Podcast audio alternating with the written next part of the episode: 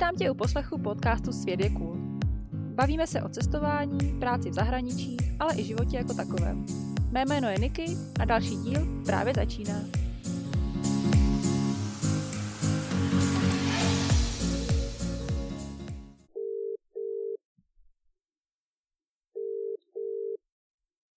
Ahoj Niky. Zdravím, zdravím. Vítám tady Verču v dnešním díle. Dneska se s Verčou budeme bavit o práci v zahraničí, protože Verča už pět let žije a pracuje v zahraničí, takže jsem si říkala, že, že by byla takový jako dobrý případ, s kterým bych si tady mohla popovídat a zkusit zase něco nahrát po dlouhé době. Ty necestuješ sama, že jo?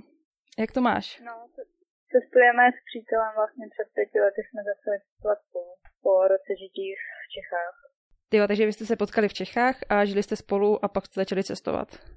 Přesně tak, no. Potkali jsme se vlastně v mojí první práci v České republice a tam jsme se seznámili a po roce vlastně chození spolu jsme se rozhodli, že, že je na čas nějaká změna. Vy spolu píšete blog na Facebooku a říkáte si, já to teďka se to bojím přečíst, jak bych to přečetla správně. Travel vedi? Dobře. Tak jo, takže klasická otázka na začátek. Proč jste se rozhodli vycestovat a opustit rodnou hroudu? Co vás k tomu vedlo? No, takže asi jsme měli tak nějak stejný důvody jako asi všichni, a což je vlastně nespokojenost a u mě to byla nespokojenost teda s financema v Čechách, konkrétně z té práce, jsem byla. Pak taky nás v tu dobu docela dost štvali jako to lidi, to okolí, včetně i našeho nadřízeného hlavně. Um, No, chtělo to prostě už nějakou změnu. Celkově jsme koukali i na ty ostatní cestovatele a tak trochu jsme jim záviděli. Říkala jsem si, jak je možné, že pořád dávají jako nějaký fotky cest a že oni snad jako ani nepracují nebo co. Ty si spíš tak jako užívají, tak jsem říkala, to chci prostě taky, že jo. A kolik vám bylo, když jste odjížděli? A mně bylo 21 a přítelovi bylo 24, 25. Kde jsi teď? Popiš nám svoji polohu. Teď jsme právě na Novém Zélandu, kousek od města Pukekohe a jsme tady celkem na samotě. Je to asi 20 minut od toho Pukekohe. Uh-huh. A co tam děláte? My teďka pracujeme na Malinovém sadu, bydlíme vlastně hnedka naproti tomu sadu, takže v podstatě stáváme 15 minut předtím, než začne práce, 20 minut. A, a máme hned naproti tu práci, no, takže sbíráme maliny, teď to je picking, takže... A jo, takže sbíráte maliny, jo. A jak to, jak to probíhá, takový sběr malin? No, přijdeme normálně ráno na sedmou, dostaneme takový vozík, váhu a takový jakoby nádobky a pásek. Ten pásek si dáš kolem pasu, kolem toho pásku si dáš ty nádobky, třeba 10-12 záleží, kdo jak unese já nevím, kolik můžou ty nádobky mít, ale vejde se tam tak půl, půl kila, no, a zhruba půl kila těch malin mm-hmm. do jedné nádobky. A pak vlastně dostaneme přiřazený nějaký ten tunel a v tom tunelu pak sbíráme. Jakmile dozbíráš ten jeden tunel, což můžeš mít třeba během hodiny nebo dvou, záleží kolik tam je těch malin, tak dostaneš další a sbírá se vlastně do té doby, dokud se úplně všechno nevyzbírá.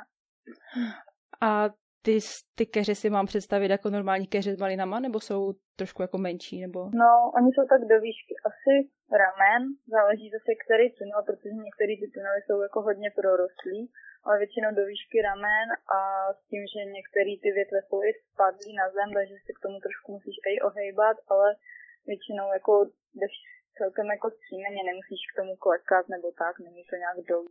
Mm-hmm. A nejste podrápaný od těch, od těch keřů? Nemá to nějaký treny náhodou? No to se mě to jako hodně lidí, ale jako je docela zajímavý, že jako ani nemám drápance, ale mám spíš jako ty trníky zapíchaný v prstech. Aha. Dost. Jako mali, malinký, není to nějak, že by to bolelo nebo to, ale když se jako kouknu blíž k těm prstům, tak tam jsou ty trníky, no. Ono taky záleží, jestli máš i dlouhý rukáv a jako je tam hodně těch aspektů, ale některé ty keře dokonce ani trny nemají, ale jsou teda už ty starší a tam chodíme vyzbírávat a to je během půl hodiny vyzbíraný. Takže. Hm, já si pamatuju, my jsme loni pracovali eh, v Gisborne a sbírali jsme citrony. a celkově citrusy. No a ty citronovníky, ty mají hrozný trny, že jo, takže my jsme byli totálně, a. totálně sedrápaný. Mm, jako některé jo, no. Takže taky dlouhý rukávy, ale i tak to nepomáhá, protože ty jak se natahuješ, že jo, nahoru, takže stejně zvedáš mm. ruce a ty rukávy ti spadnou, takže... Ten sběr probíhá podobně třeba jak kivy, že máte jako zavěšený nějaký ty vaty? Nebo... Uh, jo, máš prostě takový bag, a, ale citrony se stříhají, takže ty sbíráš jenom vlastně jednou rukou a máš takové nůžtičky, prostě takové zahradnické nůžky a stříháš to, no. Ale to jsme odpočili. Každopádně karanténu nijak neprožíváte, normálně pracujete a jste na samotě, takže se vás to nějak zvlášť netýká. Přesně tak, jak říkáš, nějak jako to nepocitujeme. Samozřejmě máme hodně informací z domů, od rodin a tak, a nebo prostě z těch médií, tomu se člověk jako nevyhne. Ale jinak bychom to nějak ani jako nevěděli v podstatě, kdyby nejezdili do těch obchodů a neviděli tu změnu tam, protože my jsme v podstatě furt tady v tom baráku a hnedka tady máme tu práci u toho sadu, chodíme tady kousek, je taková řeka, tak tam chodíme, protože jinam dál nemůžeme, že? A ještě k těm malinám, jak jsou placený maliny? Hodinově nebo? No, maliny jsou normálně hodinově, ale pokud teda jako nazbíráš bedínek, tak je samozřejmě hodnocena i tím sběrem. A tady máš um, 8 dolarů za takovou malou bedínku a v té malé bedínce je v podstatě 12 paletek, což je 175 gramů malin. Musíš si je tam mm-hmm. navážit vždycky, když nazbíráš. Jo, tak, takže vy to vlastně i, takže vy tam děláte i takový packhouse, jako. Vy to vlastně sbíráte a rovnou to no, vážíte. No, je to, je to dvě, dvě, dva v jednom, přesně tak, no. Ah. Máme na tom trolíku vlastně tu váhu a ty krabičky, které se pak už dostávají do toho obchodu a oni ty, ještě ty krabice vlastně dávají do jako chladné místnosti, než se před, aby vydrželi, protože ono se to sbírá napůl uzrálí a některý, který jsou přezrálí, tak se samozřejmě musí vyhodit, ale ne vždycky to můžeš jako celý překontrolovat, takže občas to tam nějaká ta červená malina, taková tak kašovitá dostane a, a tak už to je špatný, no, protože to jde i na kontrolu. No a kde jste dělali předtím? Předtím, a před těmahle malinama jsme dělali v Kajtery, tedy v restauraci, už je možná měsíc, dva zpátky, dva měsíce zpátky. Předtím ještě na, jabl, na jablkách, na farmě. Tak, takže toho máte hodně, k tomu se nějak dostanem. Ale já ještě chci začít úplně od začátku, jak vy jste odjeli z Česka, tak vy jste jeli uh, do Irska, správně? Mm-hmm. A já se tě chci zeptat, jak jste hledali práci? Nebo jak to takhle prostě probíhá, jestli se rozhodneš odjet z Česka, že prostě pojedeš hledat štěstí v zahraničí, a co ty vlastně musíš pro to udělat, nebo co ty uděláš? Tak vlastně, uh, když se odjíždí z Čech, protože celý ten svůj život do zahraničí, tak někdo to má jednodušší třeba hnedka po škole, že se rozhodne a jede a zabalí se a, a čus, ale my jsme měli vlastně tu práci, měli jsme každý svoje bydlení a nějaký to zázemí povinnosti, takže nám trvalo asi půl roku, než jsme se vlastně po rozhodnutí dokopali odletět nebo než jsme teda udělali všechno to potřebné, což máš vlastně nějaký ty životopisy v angličtině, výpověď a v Čechách máš výpovědní ty tři měsíce, jo, pak co s bytem, co s věcma z bytu, a hlavně pojištění je důležité si zařídit, aby pak člověk nedoplácel nějaký pálky a jestli máš nějaký peníze do začátku a takovýhle prostě maličkosti, který by jako člověk musel udělat vždycky jsme vlastně řešili dvakrát za ten náš uh, společný život, protože jsme se pak stěhovali ještě z Irska na ten Zéland a to bylo ještě mnohem náročnější. No. no a vy jste teda odjeli z Česka s tím, že si najdete práci v Irsku, anebo jste si ji hledali už dopředu? No, my jsme to jako si takhle lajzli, že teda si najdeme tu práci až tam, protože ne, myslím si, že nemělo ani smysl nic hledat dopředu, vzhledem k tomu, že zaměstnavatel stejně ty chce vidět jako naživo, mít nějaký ten pohovor a kontakt. Takže oni to stejně by ti napsali, že musíš přijet nebo něco takového, tak jsme si řekli, že počkáme až tam. Zařizovali jsme si předem teda bydlení, aspoň něco jsme měli. Uh-huh. A měli jste jakoby jenom krátkodobé bydlení, že si pak najdete něco dlouhodobého, nebo jste si našli rovnou něco nastálo? No, my jsme měli původně na dva týdny uh-huh. u jednoho Čecha. Našli jsme si to přes facebookové stránky Čechy v Irsku. A on nám to teda pak nějak ještě prodloužil, že jsme tam nakonec zůstali dva měsíce. Uh, jakoby on to nebyl jeho barák, on byl taky v pronájmu, ale prostě pronajímal nám ten pokoj, tam měl volný, tak nějak jako na černo. No. Ale našli jste si to prostě přes Facebook. Dobrý, tak vy pak, pak jste tam přijeli a kde konkrétně v Irsku? Byli jsme uh, 40 minut od Dublinu autobusem ve městě, uh, ve městě, ve vesnici jménem Lu. A to jste si jako našli rovnou, anebo jste říkali, tak chceme do Irska, podíváme se, jestli najdeme nějaký bydlení a když najdeme bydlení, tak tam si budeme hledat práci. Přesně jsme jako mm-hmm. neměli určitý, určitý místo, kam bychom chtěli. Věděli jsme, že jakoby No prostě cel, celkově Irsko se nám líbilo, tak nám bylo jedno, kam pojedem, ale zrovna tam se, namanulo se nám asi možností asi tři, ale tohle nám přišlo jako takový nejlepší, takže to jsme vybrali. Mm-hmm. Takže jste teda přijeli do Irska a začali jste hledat práci. Za jak dlouho jste si ji našli?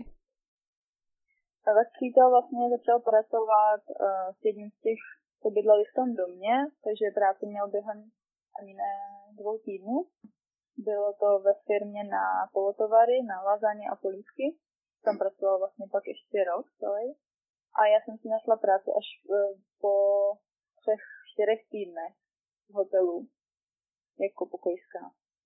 Uh-huh. A tu práci sledala jak? Taky na Facebooku nebo na jakých stránkách? Tu práci jsem se našla přes stránky uh, irishjob.ie a tam vlastně rád ten kontakt, tak jsem tam zavolala, tak mě řekla, že můžu přijít hnedka na pohovor. Uh, vlastně docela vtipný, že to nebyla ani Irka, ale že manažerku jim tam dělala Ruska. Takže jsme probrali práci v Irsku a teďka, já nevím, jestli to budeš chtít, budeš chtít s náma sdílet, ale něco ohledně financí. Viděli jste si hodně v Irsku? Nebo jak se pohybují prostě platy v Irsku třeba? Tak uh, nebudu říkat konkrétní částku, ale řeknu ti asi poměr tak, že jsem si po dvou letech v Čechách vydělala tím, že jsem do Irska s 12 tisícima korun. Hodně řeknu přesnou částku, protože aby lidi věděli, že opravdu nejsou nutný nějaký velký 100 tisíce na to, aby člověk vycestoval. Takže já jsem měla 12 tisíc korun na začátku v Irsku a po třech a půl letech jsme odjížděli docela s balíkem s tím, že jsme se tam absolutně nějak neomezovali, že jsme si užívali různý dovolený a cestování a to. Takže já si myslím, že v tom Irsku se dá hodně dobře vydělat pokud hmm. někdo chce začít jako cestovat a bojí se jako těch financí, tak si myslím, že Irsko je hodně dobrý na ten výdělek. Vlastně nevím, to byla taky jedna z důvodů, proč jsme si ho vybrali, protože v tu dobu bylo na čtvrtém místě žebříčku nejlepší minimální mzdy v Evropě. Hm, to je vlastně taková, takový dobrý ukazatel, protože jako řekněme si upřímně, ty, jak tam, ty když tam jedeš jako cizinec, tak nemůžeš čekat, že budeš dostávat víc, nějak hodně víc než minimální mzdu, že jo? Většinou ty mhm. práce, které děláš takhle při cestování, tak jsou placené minimální mzdou. Takže jako by podívat se na nějaký žebříček minimální mzdy, protože průměrná mzda ti jakoby moc neřekne, že jo? No to ne. My jsme jakoby měli ze začátku tu minimálku, ale potom v té druhé práci, kde jsme byli, tak tam jsme vlastně měli víc jak minimálku, tím, že každý rok nám přidávali třeba o to jedno euro navíc. Takže to bylo super, že jako vy jsme tu minimálku ani neměli, že jsem měla na to štěstí. Jo. Mm-hmm. Tak ono, čím díl tam seš, jo, čím zvykáš si, poznáváš lidi, učíš se víc jazyk a můžeš si prostě víc dovolit. Tak je asi jakoby všude, no. Takže mm, si nehledáte nikdy práci v konkrétním oboru, vždycky tak jakoby, co se namane? Uh, jak, jak říkáš, no, teďka tady na Zélandu už vůbec jako nějak ten obor neřešíme, my prostě to bereme jako dobrou zkušenost k tomu cestování a myslím si, že to k tomu patří, pokud žiješ v cizině, tak prostě i pracuješ a bereš to jako nějaký i zážitek zároveň, nejen přibývile. Jo, no to souhlasím. Ale potom, když už třeba se chceš usadit, že jo, někde, tak asi bys asi možná měla najít něco, víš, jako by myslím, no, nějakou jako v profesi, která tě bude bavit, protože ne, nechceš měnit každý dva měsíce práci, když chceš v té zemi třeba zůstat, že? A hledáte si práci teda, když takhle cestujete, hledáte si práci zvlášť, nebo třeba se snažíte hledat i nějakou práci spolu? Teďka jakoby na Zelandu je to takové asi specifické, protože tady se většinou pracuje v tom zemědělství, kde, kde pracujete dohromady, asi předpokládám. No, ono je to takový docela, jakože se lidi diví, my jsme spolu vlastně 6 let a z toho uh, čtyři a půl roku, no vlastně už čtyř let, pracujeme jenom spolu. I v tom Irsku jsme pracovali v té práci mm-hmm. jenom spolu. Tím, že teda jako ne, nepo, není to jako nutnost, není to podmínka, že bychom museli pracovat spolu, ale my jsme tady na Zélandu žili v tom autě ještě před měsícem, takže bylo asi nejjednodušší si prostě najít tu práci spolu. Není, není to nutnost, ale vždycky jsme měli spolu tu práci. Uh-huh. A nemáte nějakou ponorku? Netrpíte? Tak asi každý pár má vždycky nějakou ponorku po čase. Samozřejmě, že jsme nějaký ty ponorky měli. V pěsku, i tady to bude vždycky, ale my to zvládneme. Nic závažného, jo? A jak dlouho jste žili v autě? V autě jsme žili přesně rok, přesně na den. Takže i přes zimu, jo? A... Ano, no, i přes zimu a jako plánujeme ještě určitě znova, protože to je něco, co úplně milujeme. Mm-hmm. Takže ani v autě, ani v zimě jste se jako nezabili. To je dobrý, skóre. tak dobrý.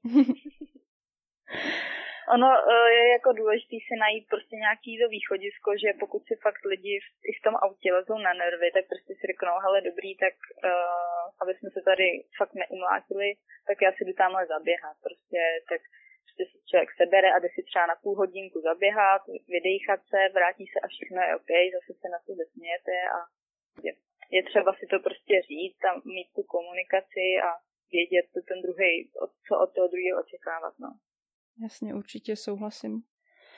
Ale a kdybys mohla uh, porovnat práci a výdělky na Zélandu a v Irsku, dá se to nějak srovnat, nebo ten život tady je úplně jiný, tím, jak žijete v autě a pracujete na sadech a hodně to střídáte? Jo, to je docela těžká otázka, protože mm. přesně jak říkáš, no, že jakoby žijeme úplně jinak, no. V Irsku jsme měli ten svůj pak už byt, který byl náš vlastní, takže do toho jsme docela vrazili dost peněz a tady, jak říkáš, žijeme v tom autě a do toho nic moc jako nevrážíš kromě benzínu. Mm-hmm. Takže je to těžké jako srovnat, ale uh, když bych se teda měla přepočítat, kolik jsme zatím jako vydělali, tak si myslím, že to, to Irsko je na tom asi líp s penězma, no. Já potkávám dva typy lidí, že někteří říkají, že si na Zélandu vydělali hrozný balík a jiní, že to právě jako, že si vydělali, dobrý, viděli všechno, procestovali celý Zéland, ale že jako si neodváží zas tak hodně. A, a já právě jako nevím, co, víš, jako by kam ten Zéland prostě zařadit. A myslím si, že tady je fakt jako by draho.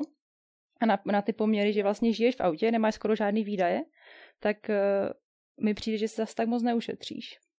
Bo jako nevím, jaký na to máš názor. Asi jako musí, pan člověk musí najít asi ten balans, protože my to máme právě tak, že si vždycky najdeme tu práci, že třeba dva měsíce cestujeme a pak si najdeme práci na dva měsíce. A během té práce vlastně třeba konkrétně tady na těch malinách, jsi na samotě, tak nemáš za co utrácet. Prostě uh, jako v okolí nic nemáš. Takže ty jenom vlastně šetříš. Třeba konkrétně, když jsme dělali v restauraci, tak tam jsme ani za jídlo neutráceli, protože jsme dostávali jídlo od restaurace. Mm-hmm a, pracov, a bydleli jsme hnedka vedle v kempu, což nám dělalo nějakých 50 dolarů za týden, což je nic tady na Zélandu. Takže tam jsme našetřili jako fakt dobře. Člověk si musí najít i jako ty východiska a ty, ten balans a trošku nad tím i už přemýšlet, pokud si sem nejede jenom fakt vydělat a být celý rok v jedné práci, mm. tak dobrý, tohle asi jako je možnost, jak si našetřit a odjet fakt balíkem a být rok v Ázii tady s těma penězma ale pokud si ten člověk fakt jede užít a zároveň i něco málo vydělat, tak musí přemýšlet jak na to, no. Už to už není jenom tak, no. Mhm, takže vy to máte tak, že asi polovinu času, co tady jste, pracujete a druhou polovinu víceméně poznáváte a cestujete. Musíme se méně míň, míň pracovat, ale e, v závěru ta práce nás třeba pak jako baví a říkáme si, že to je dobrá zkušenost, tak tam ten měsíc nebejt. Hmm. Takže a jak dlouho trvala vaše nejdelší práce tady na Zélandu? Nejdelší práce byla vlastně uh, tři měsíce a to, to byla v podstatě první, když nebudu tři dny na kily, tak to byla první práce, co jsme tady měli a to bylo v kempu a to jsme dostali vlastně karavan na bydlení, což se nám strašně líbilo. Takže tam jsme dostali. Jako kdybych to mohla vrátit zpátky upřímně, tak bych tam byla jen dva měsíce, protože uh, tam to byl v podstatě part-time. Jo. Že jsme měli třeba 30 hodin týdně nebo tak, ale... Jo, a kolik jste vystřídali prací už na Zélandu jenom? Devět. to z vás musí mít radosti zaměstnanci, teda zaměstnavatelem. No, no on, ono je to strašně jako jednoduchý, co jsem takový, jako teď v tuhle situaci ne, ale jinak my jsme třeba byli na pohovoru a já, já to všem říkám, on, tady pohovor není pohovor, tady prostě jdeš dát bankovní účet a počkrávnout papír. Mm. Oni se tě na nic ani nezeptají prostě a máš práci. To jako záleží, no, ale většinou jo. A jak teda se hledá práce na Zélandu? To mi přijde docela jako specifické. Hrozně, hrozně jednoduše. no. Prostě většinou na Facebooku, nebo já myslím, že prostě buď Facebook, anebo ten backpacker board, že jo. To jsou prostě webové no, stránky, kde se nabízí práce pro backpackery. Tam jsou většinou práce na sadu, ale jsou tam práce i v hospitality a já nevím, co no, no ještě. No. Ten backpacker board je asi na to nejlepší a pak ty facebookové stránky nějaký, třeba když jako někdo je v nějakém uh, regionu, tak si třeba zadat job jen a název regionu. Jo, určitě tady jsou i nějaké normální stránky jako Seek a um, Indeed, zélandský. No, no, no. tam jsou většinou normální práce, jakoby dlouhodobé, že jo? no, tak jako žádný kivák ti nepůjde pracovat na sad, že jo? Jo, to je normální práce.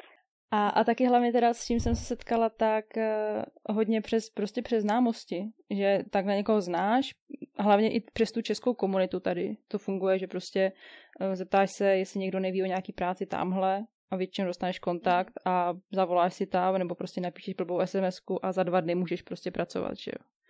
Hlavně když no, je sezóna, no. Takže tady je to takové dost specifické a jednoduché. Ale asi třeba ne pro všechny. Taky jsem slyšela, že jako někdo má problém najít práci. No asi záleží, tak jako já hmm. myslím, že tady má naj- problém najít práci člověk, který si fakt vybírá, protože jinak tady je to najít práci fakt strašně jednoduchý, pokud ti nevadí ty sady. Tady třeba na Kivy sadu teď hledají 200 lidí a jako to je neuvěřitelné množství lidí. Takže jestli si fakt nevybíráš, tak proč ne? Jako já bych na Kivy teda už nešla, jo, ale... Je, pracovala jsem tři dny a stačilo, jo? stačilo. No a tam šlo o to, že byla špatná organizace, než jako, že ta, jako ta práce je těžká celkem pro mě jako holku, která má 50 kg a tahat ten bágo, nic moc, ale tam šlo spíš o tu organizaci, v které jsme byli, no. Hm, to taky hrozně záleží. A taky si myslím, že to je důvod, proč tady hrozně lidí mění práci. Hlavně na těch sadech. Oni tam prostě přijdou, zjistí, že, že to nevyhovuje, nevím, něco je špatně, tak jako není problém odejít a za dva dny si najít prostě jinou práci. Nebo za dvě hodiny. Za, za jak dlouhou dobu jste si našli nejrychleji práci? No, tak jo, bych se asi přemýšlet. Já si myslím, že to bylo tak třeba za hodinu.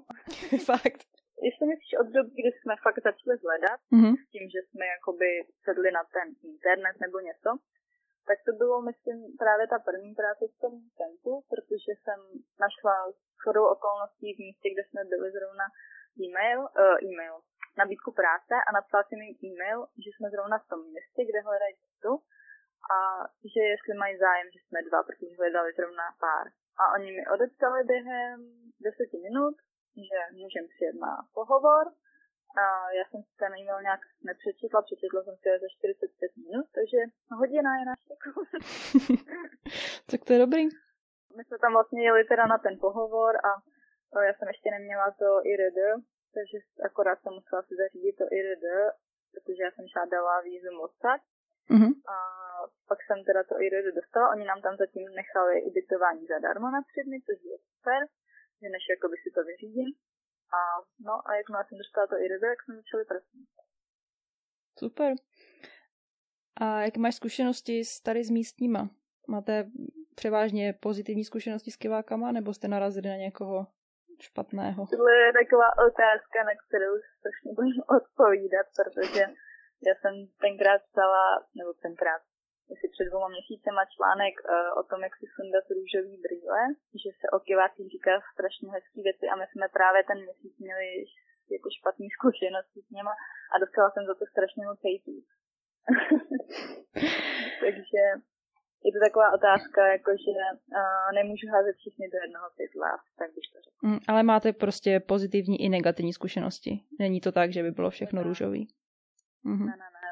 Jako před tím stadem jsme měli hodně negativních skrz to, že si myslím, že jakoby diváci, ty místní, uh, mají tak trošku už averzi na, na ty backpackery, jako nevím, jaký jsme měli zkušenosti v předchozích letech nebo tak, jestli třeba někdo tamhle se značkoval jako cash nebo to, tak je jasný, že na ně asi nebudou mít dobrý názory, ale mám takový pocit, že nás tady prostě nechtějí a někteří to dokonce jako ti řeknou i do očí. To, to souhlasím, to určitě. A to myslím, že má snad každý, má, kdo tady byl jako backpacker nebo přijel tady pracovat, tak musí, a žil v autě, tak musí mít nějakou zkušenost z těch Freedom Campů, kde ho tam vytrubovali a vysvicovali a tak. To mi přijde, že takových zkušeností máme jako spousta. Jako ani, ani to ty lidi ani doslova jako ne, nepřiznají třeba, že, že měli nějaké špatné zkušenosti. A nebo je neměli, no. Hm. Ne, taky přijde, že dost často tady právě místní všechno svádějí na backpackery. Že prostě mhm. někde, někde, nevím, na parkovišti je odpadek a první, co za to může, backpacker. A přitom... No, přesně tak. Nevím, no, je to... Nebo jsem tak koukala, když byly někde nějaké odpadky, tak oni je sami jako šli vyzbírávat. Takže to je docela paradox, no. Jo, tam taky jako zkušenost. Ale jo, ale jako samozřejmě narazili, narazili jsme na prostě hrozně hodné lidi a asi to není černobílé, to někde mezi. No, je, je to prostě yin yang, no, jako našli jsme super lidi, skvělí, třeba ty právě naši první zaměstnavatelé, tam prostě je úplně superová rodina, ale našli jsme třeba i hrozný, který prostě na nás řvali a, jak říkáš, vytrubovali a házeli kamínky na auto a takovýhle nesmysl. No. Ale tak ještě, jaká je vaše nejzajímavější pracovní pozice, jakou jste dělali? Nejzajímavější je určitě práce na kravské farmě. Jako ne, ne nejlepší, ale prostě nejzajímavější. Mm-hmm. Čím, eh, řekla bych asi tím, že prostě člověk si tam může opravdu poznat svůj limit, protože to není jednoduchý, není to fyzicky ani psychicky jednoduchý. Prostě v závěru zjistíš, na co máš a na co ne, no. A, a hodně zjistíš o těch, jako o celkově o té ekonomice, protože vlastně dairy je jeden z největších zdrojů příjmů zdejší ekonomiky a takže se to tady bere docela vážně, to není jak Čechách, že si někdo řekne, no ty zdojil krávy, Ježíši Maria a prostě směl si tomu a myslej si, jaký to je slunce seno. Ale tady ne. No a jak to teda probíhá? Nebo, no, nebo spíš tak začni od toho, co, jste tam dělali, jaká byla vaše pozice? Uh, tak my jsme vlastně byli na, no, ono to snad nemá název, jako asistent, asistent. Mm-hmm. My jsme tam jenom jako dojeli ty krávy, naháněli jsme je k té dojírně a krmili telátka a vlastně jednou jsme i ty telátka odčervovali. Dělali jsme třeba, když potřeboval nějaký jako extra práce, že jsme tam i měli ty nádoby na mlíka a takovýhle, ale hlavně prostě to dojení. No. Mm, a jako jak se dojí taková kráva? Teda já vím, jak se dojí kráva, ale asi nedojíš ručně, ne? Tohle ta, tato farma má 1100 kráv a se dojí vlastně, uh, oni jsou dva, dva druhy jakoby těch uh, mlíkáren, těch dojíren a my jsme měli kruhovku takzvanou. A to je, když ti to řeknu, tak aby ten člověk pochopil mm-hmm. jako kolotoč. Představ si kolotoč, mm-hmm. kde máš prostě různý uh, oddělený jako sekce do, a do každé té sekce jde ta kráva. Vejde se jich tam 50 do toho kolotoče. A na začátku kolotoče vlastně ty jim tam nasadíš ty přístavky, to jsou takový mm-hmm. To, to se asi umíme představit. No, no a vlastně dáš tam čtyři ty příšavky a ona se veze až do, na konec toho kolotoče a tam vlastně je podojená, tam se ty přísavky jakoby odepnou a ona si je sama ta kráva odkopne. Přece jenom za tu dobu jim to musí být dost nepříjemný, takže jsou rádi, když se ty přísavky jako uvolní, tak se to sami tak odkopnou. A oni tam vlastně stojí a nechávají se dojít jenom díky tomu, že tam mají tu pšenici a nějaký to zrní, pro ně to je něco jako nás prostě sladkosti, tak mm taková motivace trošku, aby tam šli. A byla to velká farma nebo, nebo menší?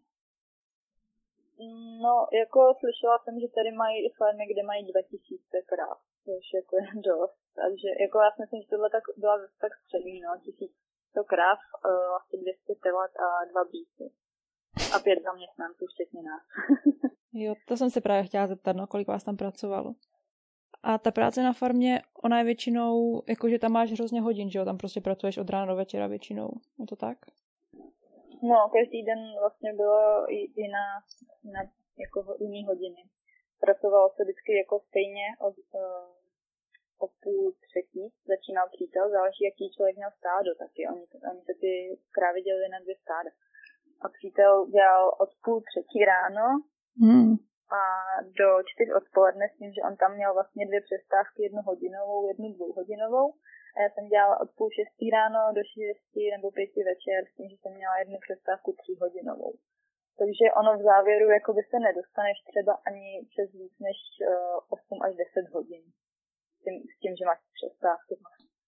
A bydlíte někde na té farmě, nebo vám, nevím, našli, hledali jste si sami ubytování, nebo vám dali nějaký barák?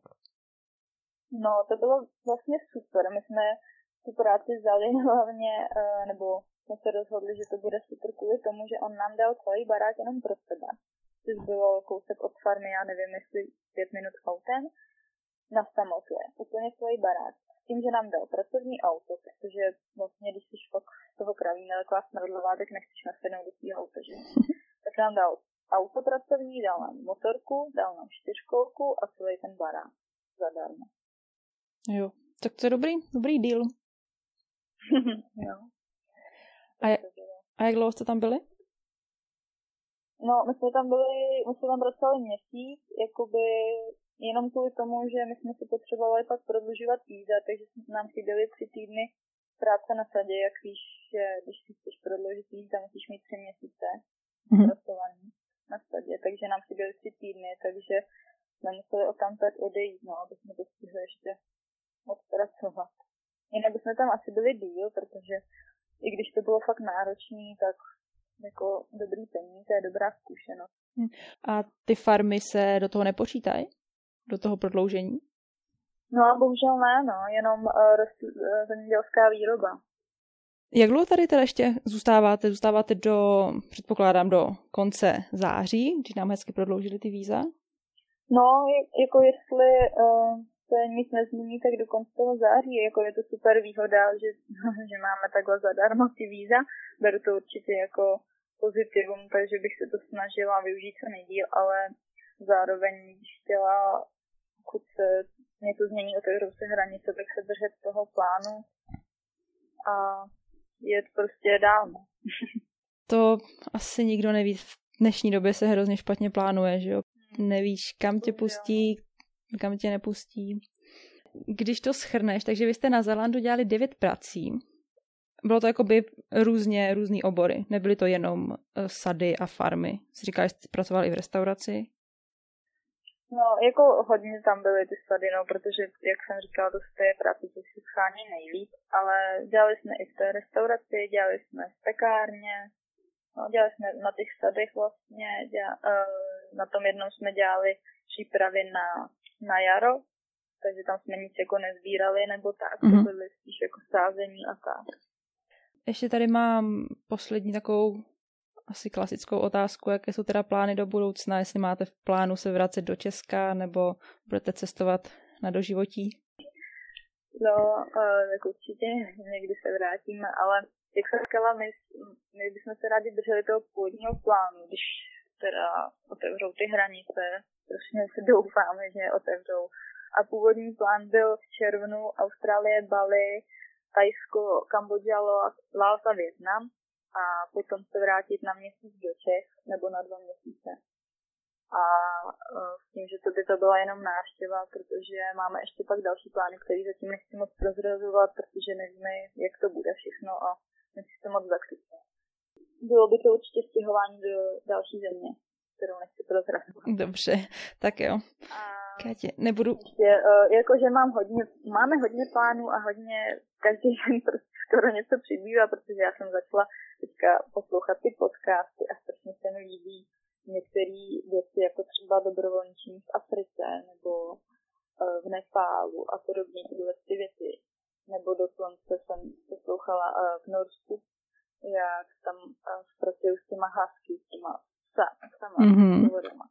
A strašně se mi takovýhle věci líbí se zvířatama a prostě, že můžeme pomoct nějaký chudý zemi. Takže to bych chtěla do plánu zahrnout určitě taky aspoň třeba na tři měsíce tu Afriku. Ale uvidíme, jak to bude všechno. Takže plánů je spousta. Dobrý, tak já, já moc děkuju, že jsi s námi udělala čas. Ještě nám teda Děkuju. ještě nám v rychlosti řekni, kde ti lidi můžou vidět, nebo kde vás lidi můžou sledovat. Je to teda facebooková stránka Travel Vedi. No, na facebookové stránce Travel Vedi. Tam určitě můžete sledovat a ptát od, od, uh, otázky nebo podobně. A na Instagramu stejnomeným Travel Vedi s tím, že mezi Vedi je tečka. Mhm, dobrý, tak já to hodím do popisku. Klasicky. tak jo, tak díky moc. Čau. Děkuju moc a měj se hezky. Ahoj. Tak to byl další díl podcastu Svět je cool. Všechny zmíněné odkazy najdeš na světjecool.cz lomeno podcast. Sledovat nás můžete na Facebooku nebo Instagramu pod lomítkem cool. Děkujeme za poslech a u dalšího dílu naslyšenou.